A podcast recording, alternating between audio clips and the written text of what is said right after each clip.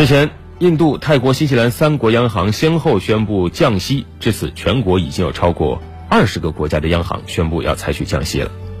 印度央行七号宣布下调基准回购利率三十五个基点至百分之五点四，以支撑经济增长。这是印度央行今年第四次下调回购利率。今年以来，印度经济增长明显放缓，印度央行进一步下调利率以刺激经济。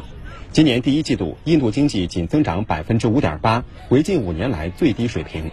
泰国方面，分析师此前普遍预计，泰国央行七号的议息会议将保持利率水平不变，但泰国央行在会后宣布，将基准利率下调二十五个基点至百分之一点五，这是泰国近四年来首次降息，以刺激经济活力，并抑制泰铢继续升值，应对全球经济大环境的风险。